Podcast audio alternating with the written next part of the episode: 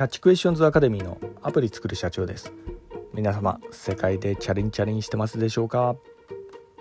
え、本日はですね音声入力の良い点と悪い点というようなところでお話の方させていただきたいと思います、えー、まあ、最近ねアプリに関するお話していなかったところがあるんで、えー、この音声入力っていうようなところを少し深掘りしてお話しさせていただきたいと思います、まあ、今更ね音声入力の話っていうようなところあるかもしれないですけど、えただ最近あのものすごいこう進化しているようなところがありましてね、えまあ、その良い点とあとその弊害というか、まあ、その悪い点というようなところをこうまとめてちょっとお話の方させていただきたいと思います。まあ、かれこれですね、え、この音声入力といったものはね今から10年前ぐらいですかね、私が iPhone の 3G の、えー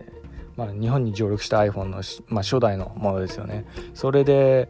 えーまあ、このね音声入力のアプリって出た出た時はもうどぎもを抜いたようなそういうような思い出もあるんですけど、まあ、そこからさらにこう少しずつではあるんですけどね、えー、どんどんこう進化してるなっていうようなところを目の当たりにしてまして、まあ、そういったところのお話をさせていただきたいと思います、えー、なおですね私のこちらの番組の方ではですね主にあの YouTube の方で配信させていただいておりまして YouTube の方は iPhone アプリの作り方や、えー、それからラズベリーパイによるリモートサーバーの構築方法、えー、えそれから最近ハマっております仮想通貨のマイニングに関するお話の方をさせていただいたりもしております。えこういったの専門的なお話がお好みというような方いらっしゃいましたらですね、えー YouTube の説明欄の方から行っていただきますと番組リスト別に URL 貼ってありますんでね、えー、そちらから行っていただけると幸いです、えー、キャッチクエスチョンズまたはアプリ作る社長で検索していただくと出てくるかと思いますんでよろしくお願いいたします、はい、ではですねえー、音声入力の良い点と悪い点というようなところでですね、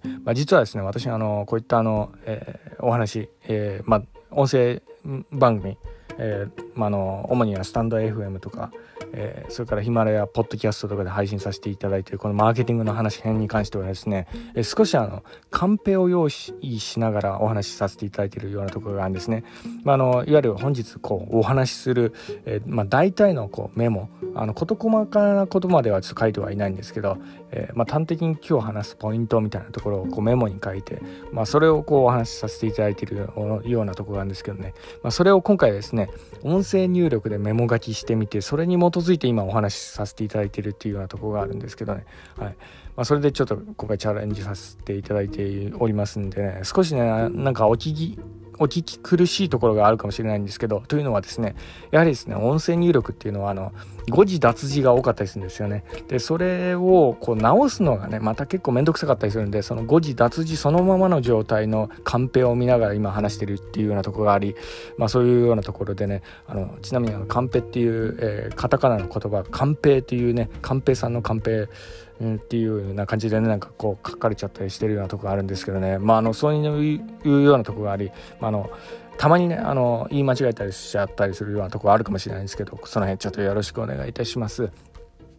でですね、えー、まあ、なんでねこの音声入力今更最近注目してるかっていうようなとこなんですけど、えー、とにかくあの Siri のね進化が今すごいんですよ。はい皆さん Siri やってますかね？あの音声でねいろいろこう動かせるんですけどね。で私あの Siri 反対派だったんですけどね。まあそれがあの先日もお話しさせていただきましたがあのスイッチボットっていうあのねあの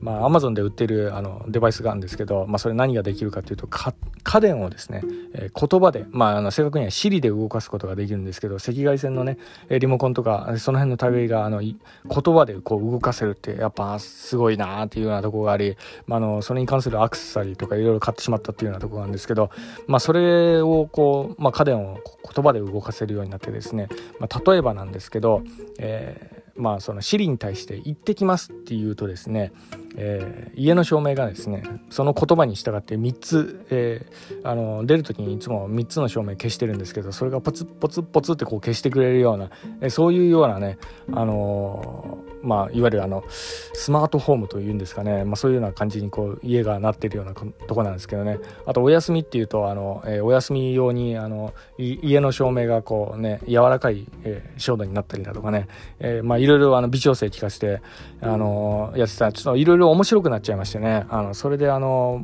まあ、シリで家の家電をこういろいろ動かしてるとこがあるんですけどね、やっぱあの音響とかもね、こう動かせたりするっていうのはやっぱすごいですよね。はい、で、ただですね、このシリなんですけど、えまあ、のこの行ってきますとかただいまとかそういう言葉にこう反応させてた手前なんですけどたまになんですけどねあの予期せぬ返答を返すことがあるんですよ。まあ、これがね、ま、あの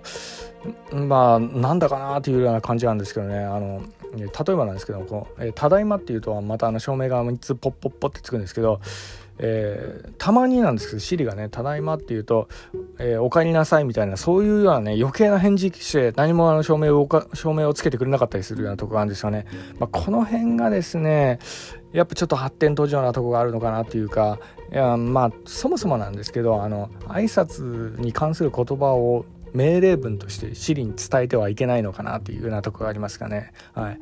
まああの今回ね、えー、ちょっとお話しさせていただくところはあの音声入力の良し悪しみたいなそういうようなところでもあるんですけど、えー、この、えー、やはりですね音声認識っていうようなレベルにこうなるとですねまだまだ発展途上なところがあるのかなというようなところですねやはりロボはですねあのまあ、人間と違ってね言葉のみで文脈とかその言葉のみで判断してるっていうようなところがあるんでね人間はですね視覚的な状況とか今どこにいる場所だとか、えー、そのね心の背景とかそういったものがこう反映されて言葉に載せられるのに対してロボはですねもうあの文字のみでこう判断するんでねあのなのでこうたまにこう間違った判断してしまうのはまあしょうがないのかなというようなところもあるんですけどね、はい、ただあの一つ、まあ、ちょっと言えるのはですね私みたいにあの家電を、まあ、あの Siri でこう操作したりするような方いらっしゃったらですね挨拶文みたいなそういうようなものを命令文としては使わない方がいいですね。はい、たまにあの、え全然違う検討外れなあの回答をしてきたりするようなとこがあるんでね。はい、で、えー、まああのそのまあ、音声のね、え、入力の、え、良い点っていうのはですね、まあ、メモ書きとしては結構使えるかなというようなところが今の若い世代もですねあのツイッターとかそういったものを今音声入力とかこうやられてたりするようなところがありますよね。で誤字脱字こそあれ、結構あの自分の思ったことをスパッとこうこう文字でかなりの速いスピードでどんどんこう書いてくれたりだとか自分のあの言った言葉の前後の文脈によって適切な言葉を自動でこう入れてくれたりするようなところがあるんでね、まあ、その辺は結構素晴らしいなというようなところがあるんですけどただですねあの音声認識っていう点この点がですねやはりあの、まあ、まだまだ発展途上で、えー、少しちょっと欠点にもなり得るかなというようなところが、まあ、一つ、え、考えられたこととしましてはですねあのやはりあの自分の言葉を正確にそこに反映してくれないっていうようなとこなんですよね。はい、で特にあの、まあ、私みたいなこの、まあ、カンペもそうかもしれないですけど特にあの iPhone のアプリをこう作る上でのアイディアだったりだとかそういうクリエイティブ系のメモにこう使うっていうようなところがあるとですね一時の一字一句の違いだとかえー、それから言葉のニュアンス、えー、例えばあの、まあ、どうしてもですね音声入力しようとするとロボが認識しやすいような言葉を選んで喋ってメモ書きしてしまったりするようなとこがあるんですよね。えー、それによってあの自分が本来伝えたかった言葉だとか微妙なニュアンスとかをそこに書き留めることができなかったりとか、えまあ、本来書こうとしてたことと意図せぬ言葉をそこに書いてしまったりだとかするようなとこがあって、まあ、そういったところからすると、まあ、あのクリエイティブ系のメモに使うっていうんであればやはり私はあの今後とも、まあ、手書きのメモかもしくはやはりあのタイプしたメモ、えー、そこであの、まあ、微妙なニュアンスとかもこう反映できるようなものですよね、え、そういったものをこうまだまだ使っていくところなのかなというようなところですね、まあ、こういった言葉はですねやはりあのまあ、技術発展としてさらに向上させるにはですね人の心とかあとはですね状況だとか視覚的なねえー、まあ、情報ですね。特にそういったものを、えー、こう反映してその、えー、文字にこう反映するぐらいのレベルまでならないとこの辺の動きは、えー、その辺のメモ書きへの使用っていうのはちょっと難しいのかなというようなところがありまして、まあ、この辺が一つ、えー、音声入力の、えー、ままだまだの、まあ、欠点というか発展途上なところなのかなと思いましたね。はいまあ、あの今回はですねあのこういった感じで今あの音声入力で自分で書いたメモについてを元に今ちょっと喋ってるっていうようなところなんですけどただねあのぶっちゃけた正直なお話しすると最初にここれ言おうとしたっていうようなことと違うようなことを今喋ってたりするようなとこがあるんですよね。まあそれはですねやはりあの本来自分がそこにこう記録しようとした言葉っていうようなものがややちょっと違うようなあの書体で今あの音声入力でこうメモすると書かれてしまったがために今そんなような、え、形で喋ってるっていうようなとこもありましてね。なのであの正確な記録っていうところではやっぱまだまだなのかなというようなとこをしますかね。はい。本日は以上になります。では最後にいつもと同じ言葉で、えー、締めさせていただきたいと思います。IT エンジニアに栄光あれ。